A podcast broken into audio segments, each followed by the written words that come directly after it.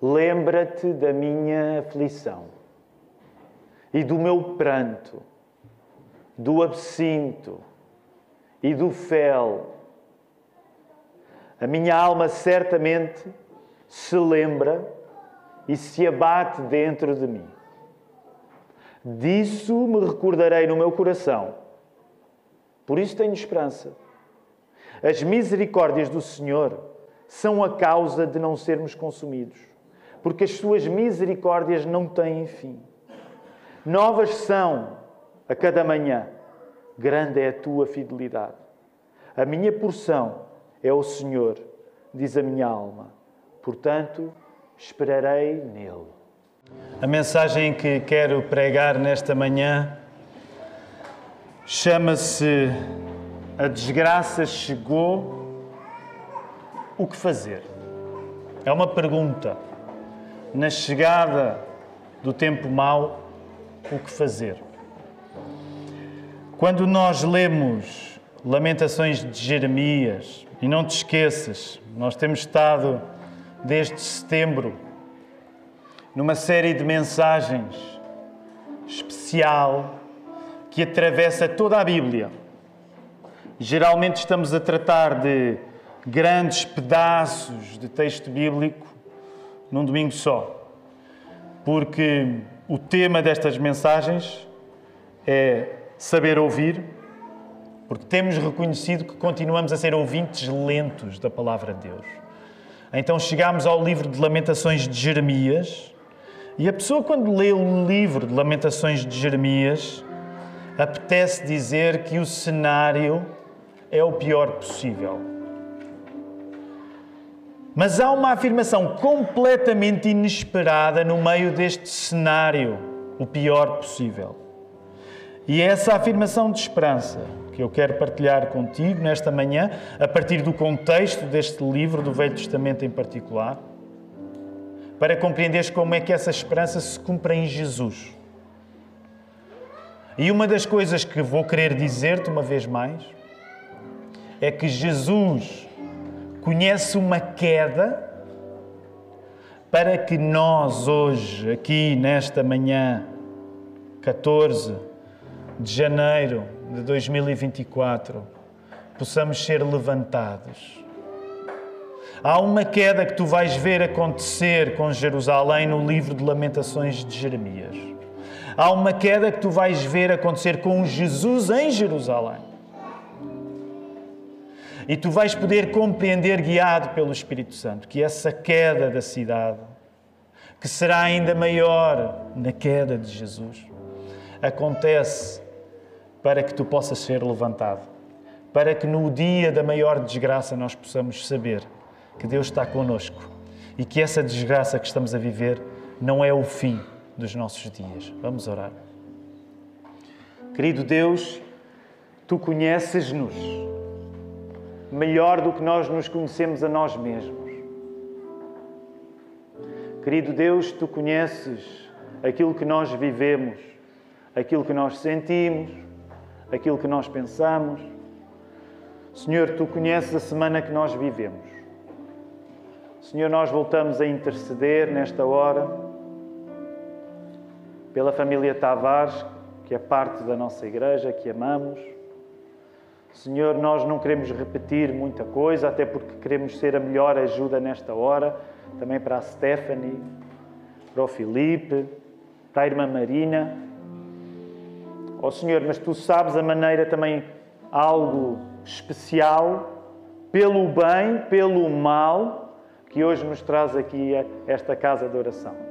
Ainda por cima, o texto que nós temos é um texto bem sincero, em sofrimento, e nós queremos receber de Ti o alimento espiritual de que precisamos nesta manhã. Ó Senhor, sabemos que tudo isto não depende de mim, estávamos mal se assim fosse, se dependesse do pregador, mas acreditamos pela fé que com a Tua palavra aberta, o Teu Espírito Santo nos guia nela, de um modo em que podemos ser alimentados por Jesus, o nosso Senhor, porque o nosso Deus é bom. Ó Senhor, nesta hora é isso que nós te pedimos Dá-nos paladar para saborear a tua bondade. Dá-nos alegria para consolar a nossa tristeza nesta hora.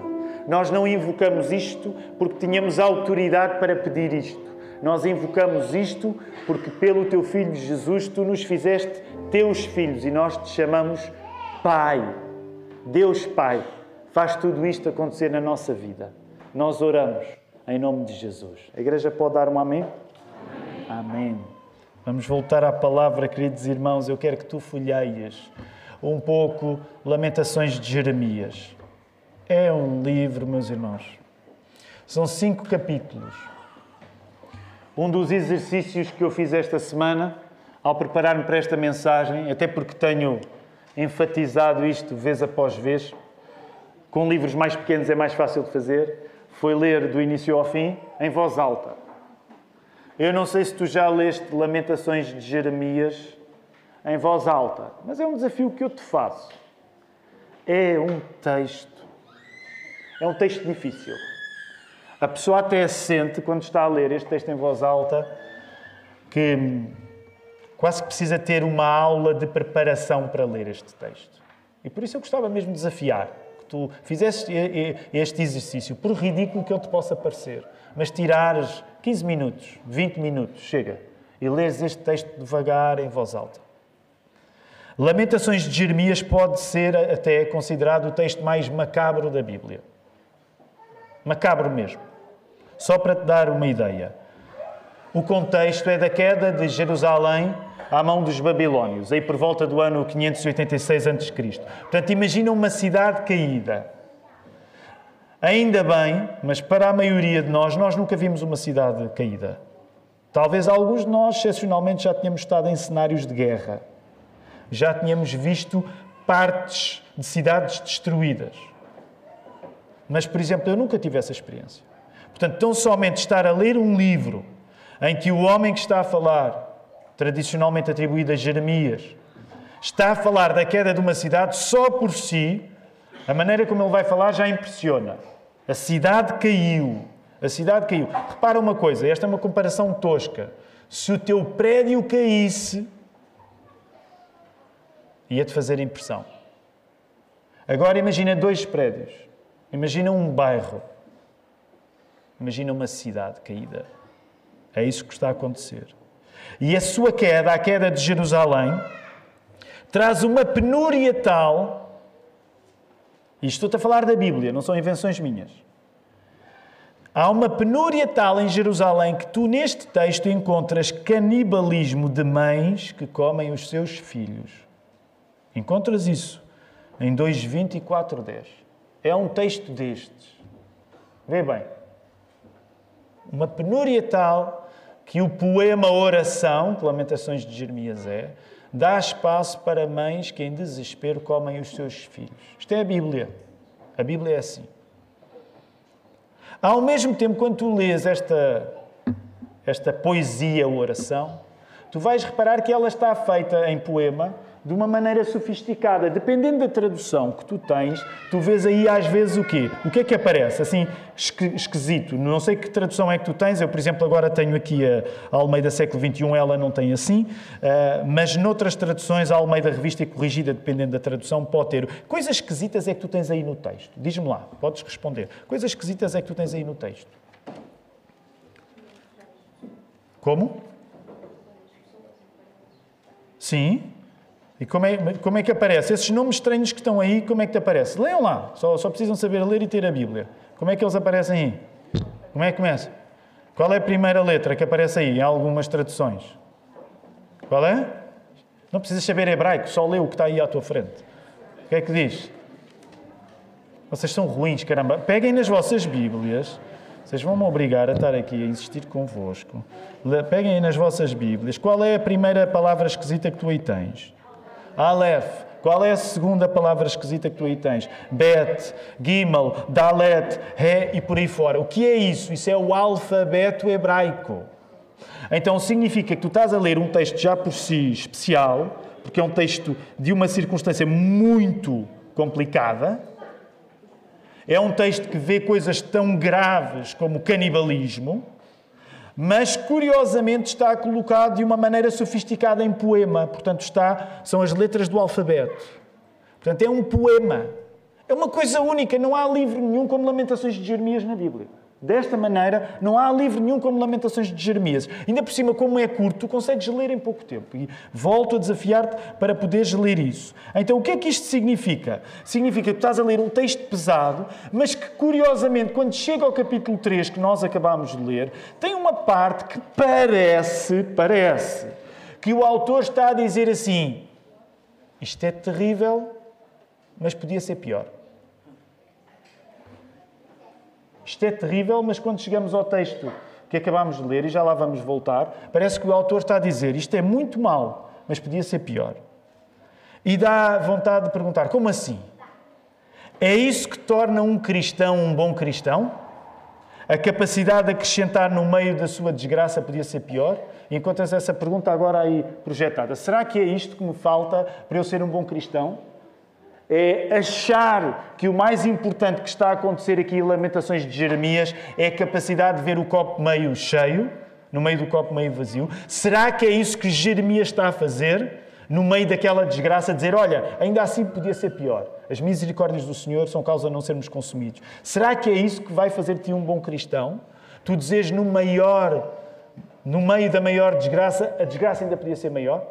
Quero que guardes essa pergunta contigo porque nós estamos a falar acerca de esperança nesta, nesta mensagem.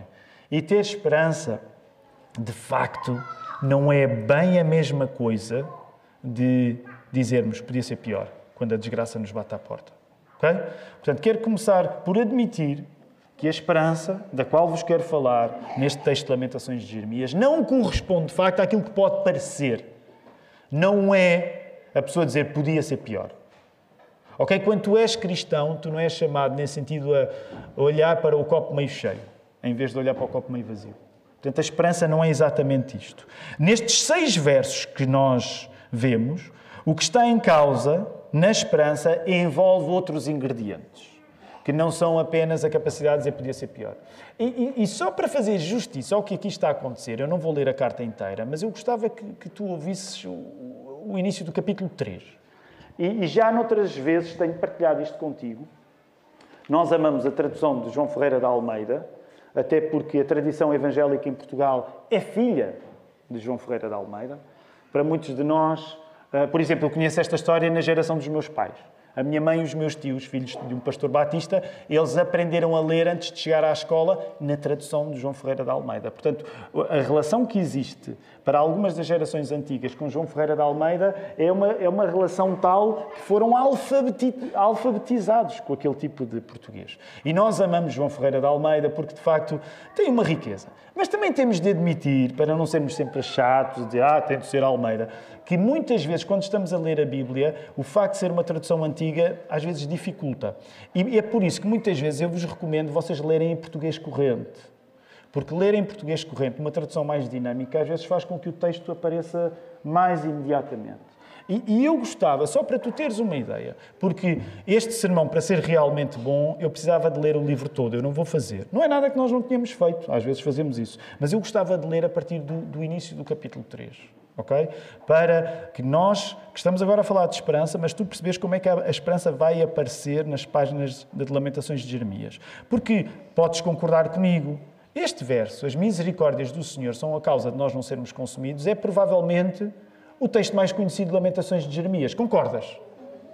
Mas curiosamente, isto acontece quando nós não lemos o texto todo, curiosamente é o texto que está em contraciclo com tudo aquilo que, com tudo aquilo que este poema está a dizer. Portanto, uma das coisas que eu gostava que tu percebesse é a maneira como vai chegar esta afirmação positiva para que sintas o que está a acontecer antes ok? Por isso, vou ler a partir do capítulo 3. Não vou ler assim tanto. E vou ler nesta tradução da Bíblia para todos, para tu teres uma ideia da maneira como é que Jeremias se está a lamentar.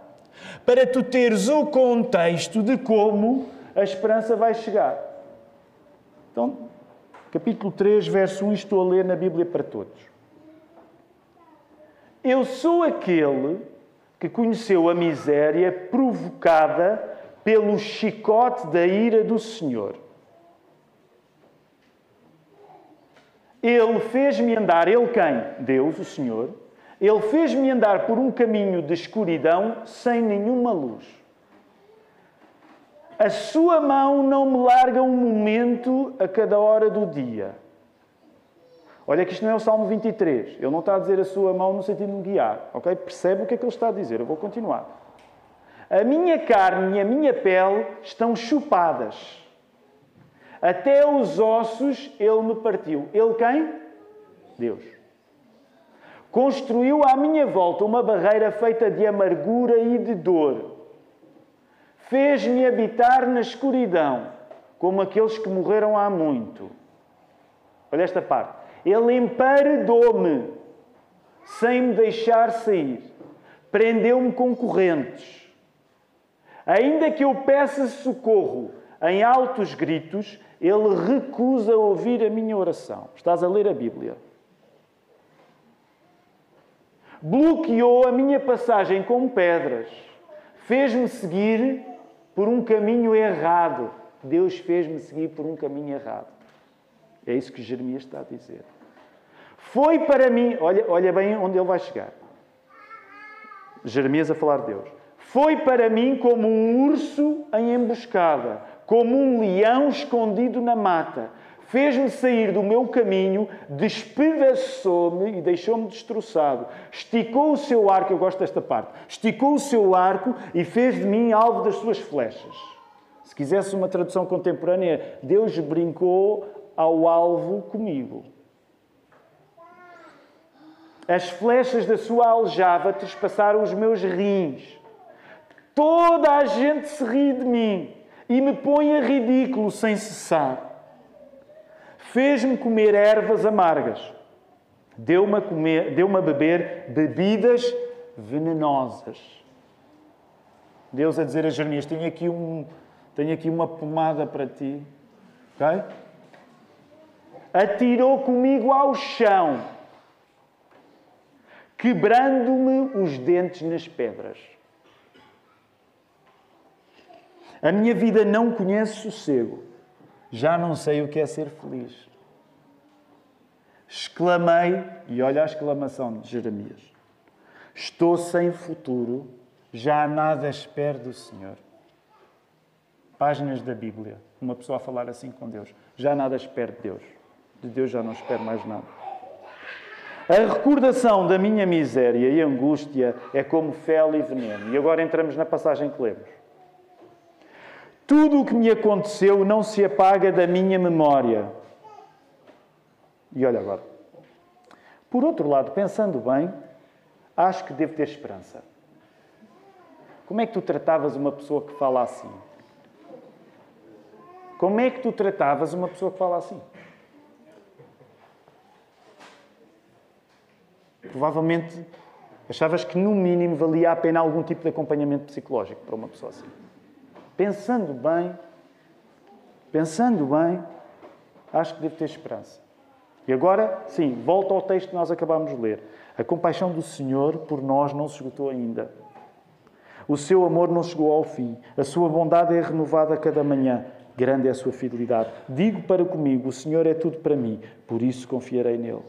E deixa-me dizer-te: o texto vai continuar, é por isso que eu gostava que tu lesses em casa, em voz alta, porque o texto vai continuar e vai voltar ao tom anterior à esperança. Portanto, quando tu lês este texto, em Lamentações de Jeremias, os teus versos preferidos são os meus versos preferidos, curiosamente são o contraciclo de, todo, de tudo o que o texto está a dizer. O que é que a gente faz com isto? E há algumas coisas que eu quero partilhar rapidamente contigo. Porque, como estás a ver, isto não corresponde à ideia do que o cristão, que é cristão, por dizer podia ser pior. Não é bem isto que está a acontecer neste livro. Em primeiro lugar, a esperança real que Jeremias traz nunca, nunca, nunca é uma negação da tragédia.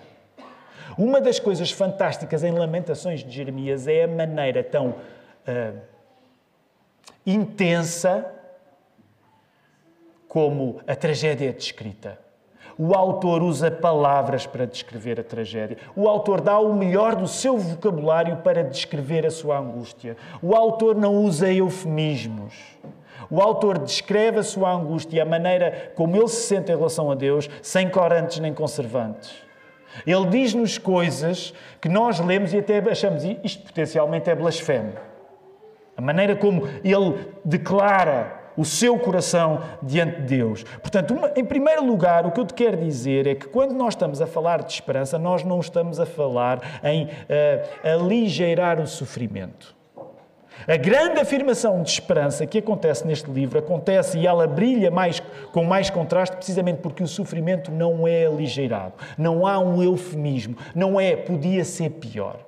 Não é esse tipo de discurso que aqui existe. Neste poema oração que o livro de Lamentações de Jeremias é, volta a aparecer a ousadia de se dizer a Deus que ele tem de se lembrar já noutras ocasiões temos falado acerca disto. Sempre que, a Bíblia diz lembra-te Deus, eh, dá sempre vontade de rir, não é? No sentido em que Deus não se esquece. Mas é a maneira que a Bíblia nos oferece de nós podermos usar, podermos e usar de grande sinceridade com Ele. Lembra-te da minha aflição, do meu pranto, do absinto e do fel. Parece quase que Jeremias está a dizer: Deus, olha, eh, não te esqueças que eu estou mal. Não te esqueças que eu estou mal. A minha alma certamente se lembra e se abate dentro de mim. Percebes o humor? Há sim uma ironia aqui, que é Deus, lembra-te. Olha, certamente eu não me esqueço. Percebes? Há uma espécie de humor com o próprio sofrimento de Jeremias. Se Deus não o esquece, por que é que tu tomas a liberdade de o querer lembrar da tua aflição? Deixa-me dizer assim: arrisco afirmar que na Bíblia o processo de ter esperança no meio da maior desgraça dá voz descarada aos nossos sentimentos. E isto é uma coisa que eu quero partilhar contigo hoje. Essa frase vai aparecer agora aqui. Permita-me usar o verbo safar, não é? é um verbo que popularmente nós usamos. Só se safa quem não tem medo de sofrer audivelmente diante de Deus. Tu já me tens aturado a insistir neste assunto. Nós passamos a vida na Lapa a dizer isto. A questão da pessoa se derramar. Tu precisas ter um espaço em que te derramas diante de Deus. E derramas de preferência audivelmente. Vez após vez, nós aconselhamos, arranja um lugar, um espaço onde tu possas ir e tu possas despejar a tua alma, usar o teu vocabulário para descrever a desgraça que estás a sentir. Porquê? Porque o padrão da Bíblia recompensa as pessoas que audivelmente sofrem diante de Deus. E nem é só com Jeremias, ele tem talento a sofrer. Sabes aquelas pessoas que têm talento a sofrer? Nunca lhes falta vocabulário para falar acerca do seu sofrimento. Eu, eu sou um bocado assim. Uh, quando, eu estou, quando eu estou a sofrer, não me faltam palavras para descrever o meu sofrimento. Não é? E, e, e, uma das coisas que, que me ampara é saber, na Bíblia, os sofredores tem muito vocabulário. Porque o que está em causa é que no processo da esperança chegar, Deus tem espaço, Deus tem ouvidos para ouvir a confissão do nosso sofrimento e ouvir audivelmente. Sabes, esta é a minha opinião, tu não precisas de a ter. Eu acho que há muito sofrimento que nós temos que fica ainda mais sofrido porque nós não exprimimos audivelmente o que vai no nosso coração. Por que é que pensas também que tantos consultórios de psicologia se enchem? Porque os psicólogos, e bem, oferecem um espaço para ouvir a amargura do teu coração. Nada contra os psicólogos, mas tu percebes que o papel que eles estão a ocupar é também o papel de um mundo que precisa de ter ouvidos para as pessoas a chorar, para as pessoas a descrever o seu sofrimento. Na linguagem da, da psicologia, o pessoal fala acerca de reprimir os sentimentos. Mas essa conversa de reprimir os sentimentos é muito moderna. Tu já aqui tens na Bíblia essa dieta de precisares de sofrer audivelmente e de isso integrar até o caminho para que a esperança possa chegar. Tu já viste que a Bíblia nunca pensa assim: olha, uh, Jerusalém caiu, mas agora já se levantou outra vez. Olha, este texto já não serve. Até já reconstruímos Jerusalém. Olha, vamos ficar só Esdras e Neemias. Tira Lamentações de Jeremias, também já, olha, já, já, reconstruímos isto tudo. Para que é que vamos estar agora a lembrar de um tempo em que, que, que, o pessoal estava a chorar? Já reconstruímos. Epá, vamos, epá, para lá com o choro. Esse texto não precisa de entrar aqui. Vamos, vamos dar assim uma força às pessoas para elas ficarem animadas. Não. Estão cá os textos todos do sofrimento, mesmo quando o sofrimento foi provocado por a queda de alguma coisa que já se reconstruiu. Por isso mesmo, uma das coisas que eu quero que tu consideres é que, para que a esperança existe, não é de todo descabido que tu tenhas espaço de te exprimir com voz diante de Deus. É também isso que está em causa. Como sugere o verso 21, volta a olhar aí para o teu verso 21, porque lá está, são aqueles textos que nós gostamos de citar aqui em Lamentações de Jeremias.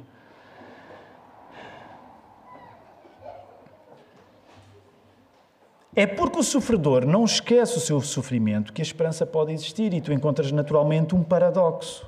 Só quem não sofre é que não precisa de esperança para coisa nenhuma. A esperança é sempre uma coisa que quem precisa dela é quem está a sofrer. Quando tu estás bem na vida, quando a vida te está a correr bem, tu não precisas de esperança para coisa nenhuma. Aliás, graças a Deus, agradecemos a Deus pelas bênçãos que nós temos. Eh, concordarias comigo? Provavelmente a maior parte dos teus dias, graças a Deus, não são dias que tu vives a precisar ter esperança. Quando a vida corre mais ou menos, tu não precisas pensar em ter esperança. Porquê? Tens um propósito, por exemplo, amanhã acordas, se houver uma coisa que no teu trabalho tu queiras fazer, tu estás animado para que aquilo aconteça, tu não precisas de começar amanhã a pensar, ia, tenho de ter esperança. Tu precisas começar a ter esperança quando por alguma razão estás a passar por um sofrimento. Porque a esperança não diz respeito a quem não está a sofrer. E daqui o texto vai prosseguir para a afirmação inesperada da confiança em Deus. Não fosse o facto de Deus ser misericordioso, o que é, que é ser misericordioso? Deus não nos trata de acordo com aquilo que nós merecemos. No fundo, ser misericordioso é Deus não nos tratar de acordo com aquilo que nós merecíamos que Ele nos tratasse. E o que o texto está a dizer é: se, se de facto Deus não fosse misericordioso, permite-me dizer assim, nós estávamos feitos, estávamos condenados. Jerusalém, dependente dos judeus, não teria futuro. Como se diz isto de outra maneira? A desgraça seria, de facto, total se não fosse Deus quem manda nisto.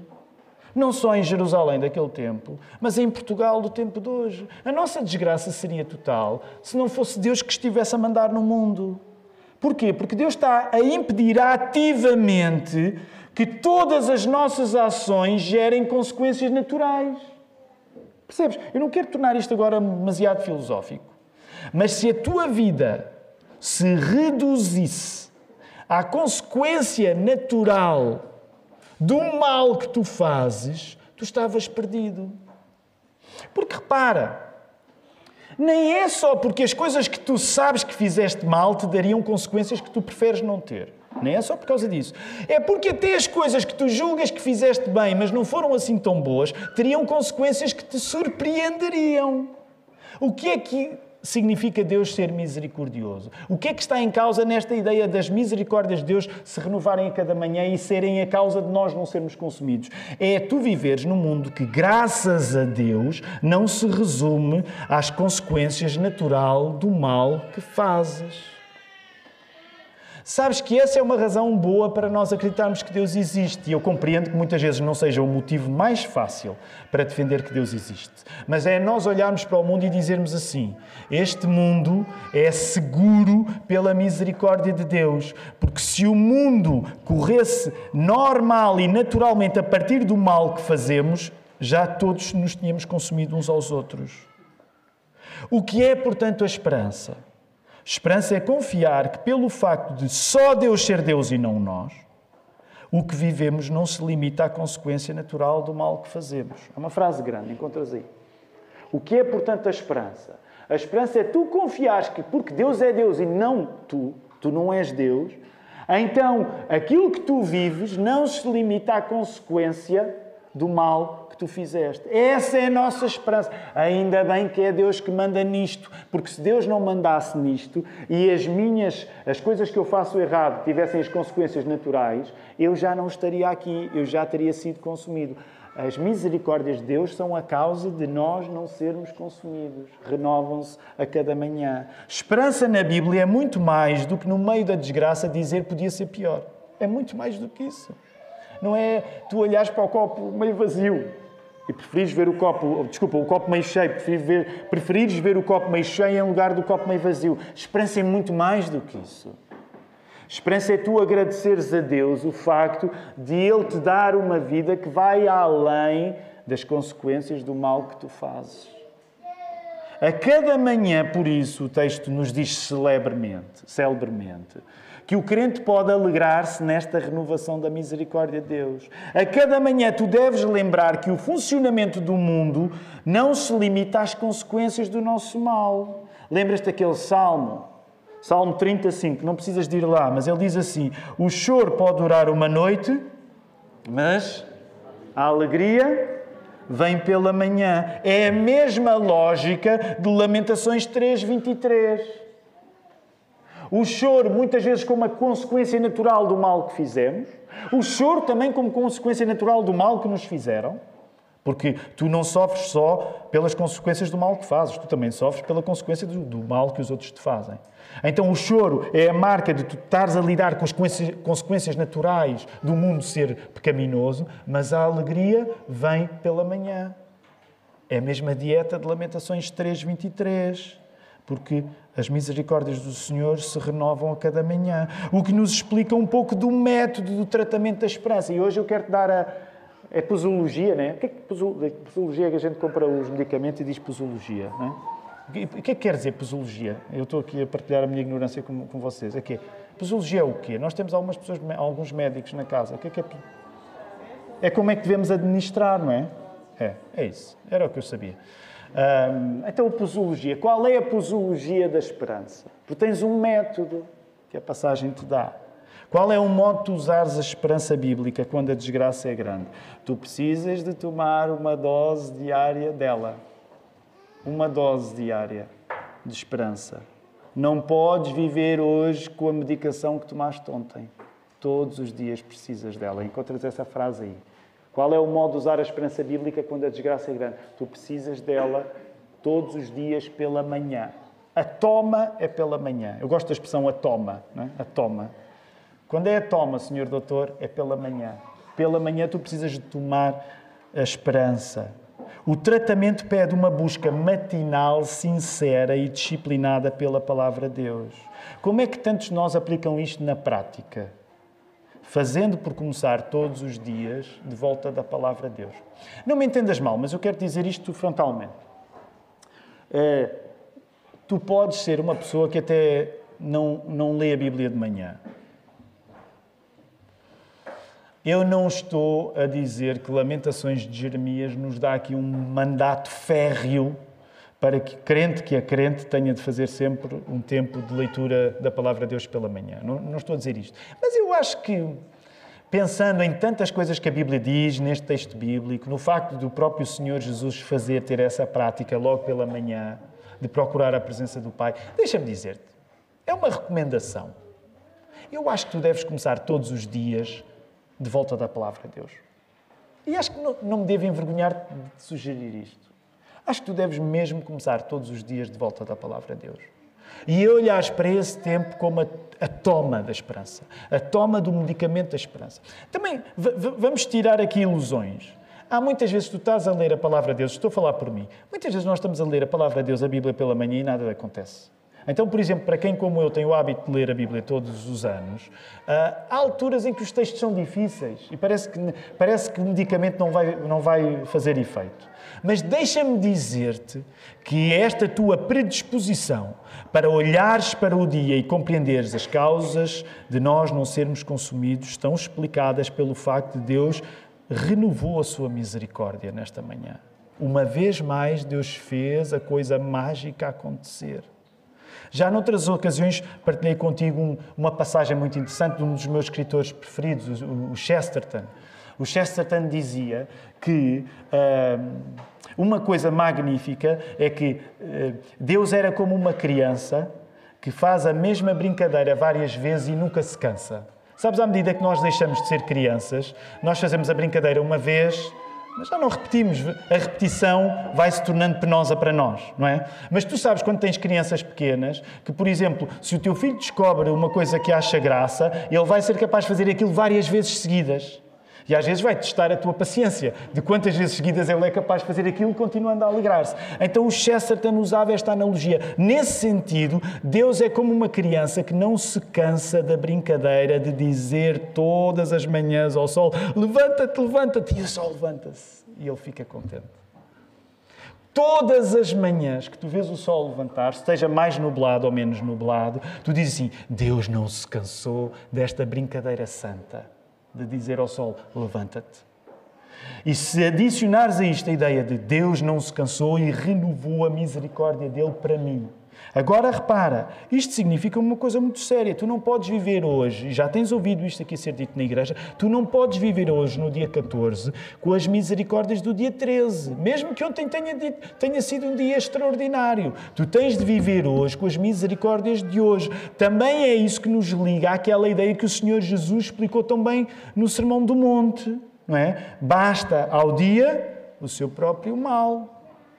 Também é por isso que nós não podemos viver ansiosos por o que vai, pelo que vai acontecer amanhã. Claro que nós queremos planear o nosso futuro. Claro que nós nos queremos precaver de várias coisas. A Bíblia consagra esse tipo de preocupações. Mas tu não podes viver angustiado hoje como se pudesses tomar hoje a medicação de esperança que só amanhã é que vais poder tomar. Há coisas que tu não podes acelerar. E repara, tocando aqui neste assunto que também nos é querido. Também é por isso que, por exemplo, o papel de domingo como dia do Senhor deve ser um dia de grande descanso, em que tu não podes estar hoje, permite-me dizer assim, tu não podes estar hoje a resolver os problemas da semana. E vocês sabem que muitos de vocês têm domingos um pouco insatisfatórios, porque já estão hoje a pensar naquilo que vai acontecer durante a semana. E hoje é dia de descansar em Deus, não é dia de preocupações. É dia de tu teres paz, com Deus. Quero terminar. Nós lemos Lamentações de Jeremias e na tremenda queda da cidade, um homem sobrevive. Aliás, não é só um homem, mas Jeremias sobrevive e está a contar a história da queda de Jerusalém. A cidade cai e o homem Jeremias ficou de pé. Mas nós lemos nos Evangelhos que caiu um homem para que a cidade ficasse de pé. Jeremias foi poupado quando aquela Jerusalém, vamos dizer assim, morreu. Quando aquela Jerusalém morreu, Jeremias foi poupado e faz a crónica da morte de Jerusalém. Mas Jesus morreu para que uma Jerusalém eterna permaneça. Percebes o contraste entre Jeremias e Jesus? Percebes como o Evangelho se mostra neste contraste? A cidade caiu e Jeremias conta a história da queda da cidade. Jesus cai para que haja uma cidade que não cai que é a Nova Jerusalém, os novos céus e a nova terra. Sim, nós sabemos que, por exemplo, Jerusalém, anos mais tarde, de, de, poucos anos depois de Jesus, por volta do ano 70, nós já sabemos que ela voltaria a ser destruída à mão dos romanos. E para já não falar em tantas outras destruições que ao longo da história aconteceram com Jerusalém. Mas tu percebes o que aqui está em causa. Nós sabemos também da promessa de uma vida para sempre dentro de uma nova Jerusalém indestrutível. É essa a visão que tu vês, tens no final do livro do Apocalipse. Tu tens a Nova Jerusalém, essa Nova Jerusalém nunca mais vai ser destruída. É isso também que está em causa. A lamentação por Jerusalém foi ainda mais vivida por Jesus, porque lembras-te lá em Lucas 19, 41, ai Jerusalém, Jerusalém. Lembras-te? Jesus lamentou-se pela cidade de Jerusalém. Mas tudo o que é anunciado nesta história terrível das lamentações de Jeremias culminou no Jesus crucificado em Jerusalém para que tudo o que é terrível tivesse um fim. Nós ainda vivemos a provar as coisas terríveis, mas nós sabemos que a morte de Jesus e a sua ressurreição já inaugurou um futuro onde nenhuma cidade cairá mais, porque a nova Jerusalém será o lugar para ti e será o lugar para mim.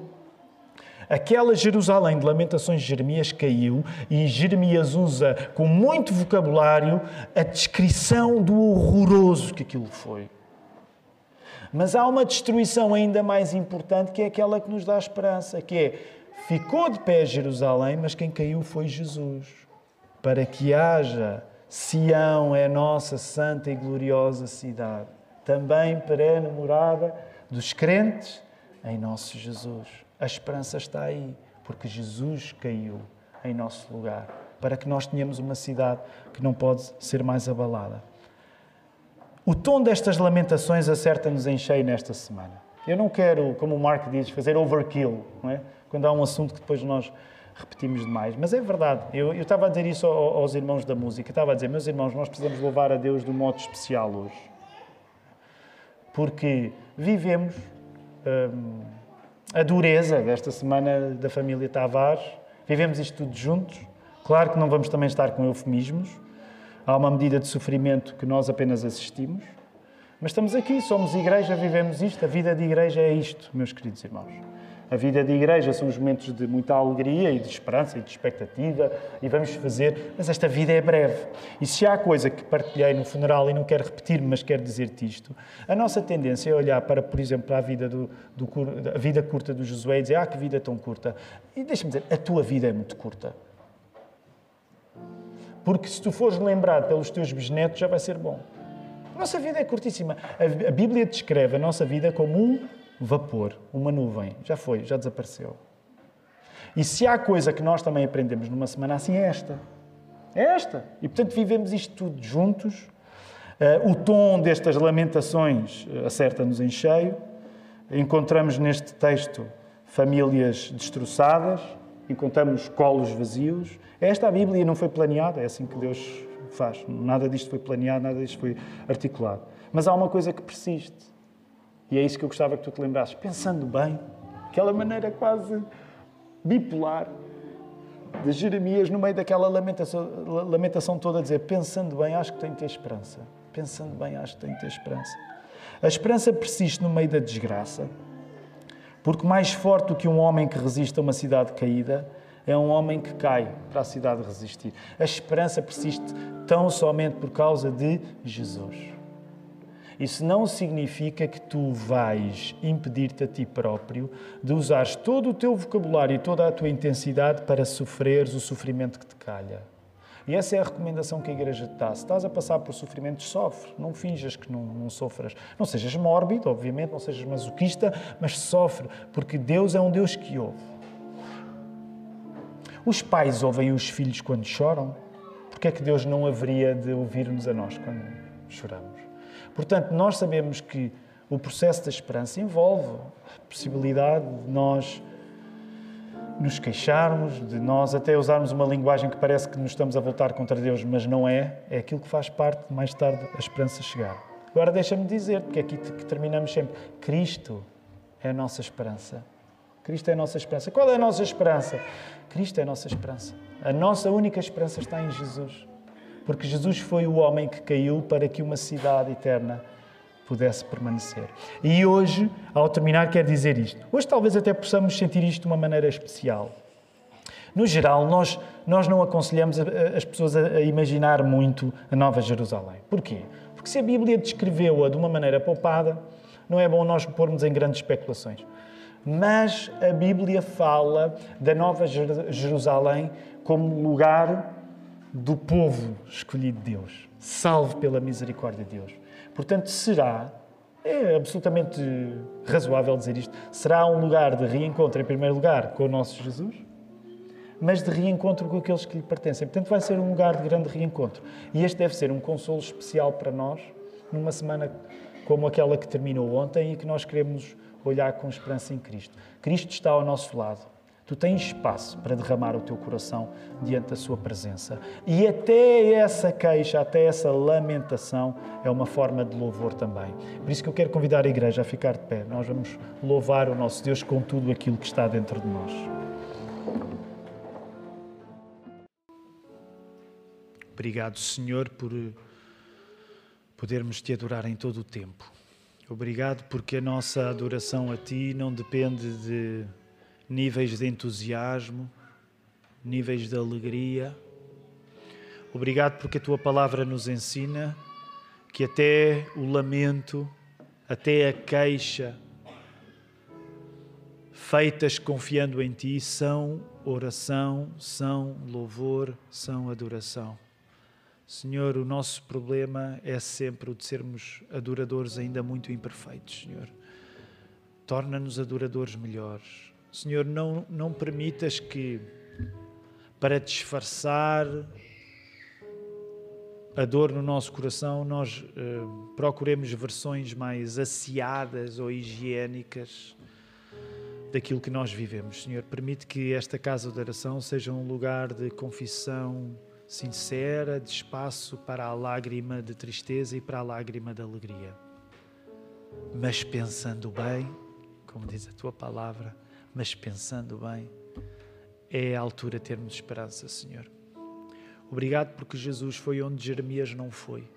Obrigado porque Jesus foi onde nós não fomos. Obrigado porque Jesus tomou as nossas maiores tristezas e levou-as até ti. Fez do pior que nós somos, do pior que nós vivemos, do pior que nos acontece, uma razão para tu, Deus Pai, seres glorificado e poderes responder em misericórdia na nossa vida. Senhor, nós acreditamos que tu és bom, nós acreditamos que tu nos ajudas, mesmo quando pareces o nosso adversário, e ouvimos Jeremias a usar linguagem desta, mas mesmo quando parece o nosso adversário, ainda é a altura de nós confiarmos em ti. Porque Jesus levou sobre ele todas as coisas da inimizade que tu tens contra o nosso mal. Senhor, levanta Levanta-nos neste domingo. Tu sabes, que conheces o coração de cada pessoa. Levanta-nos. Nós precisamos de ti. Nós precisamos de esperança. Ajuda-nos na semana que nós vamos ter. Nós precisamos de esperança para nós e para as pessoas que estão ao nosso lado, sobretudo aquelas que não te conheçam.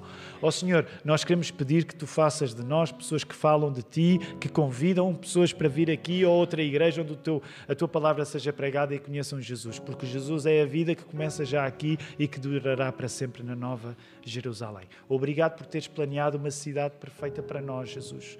Obrigado porque, mesmo quando as nossas cidades se arruinam, nós temos a garantia que nós estaremos lá encontrados contigo e com todos aqueles que já partiram à nossa frente. Recebam por isso a benção do Senhor. Que a graça do Senhor Jesus seja convosco, que o meu amor seja com todos vós em Cristo Jesus.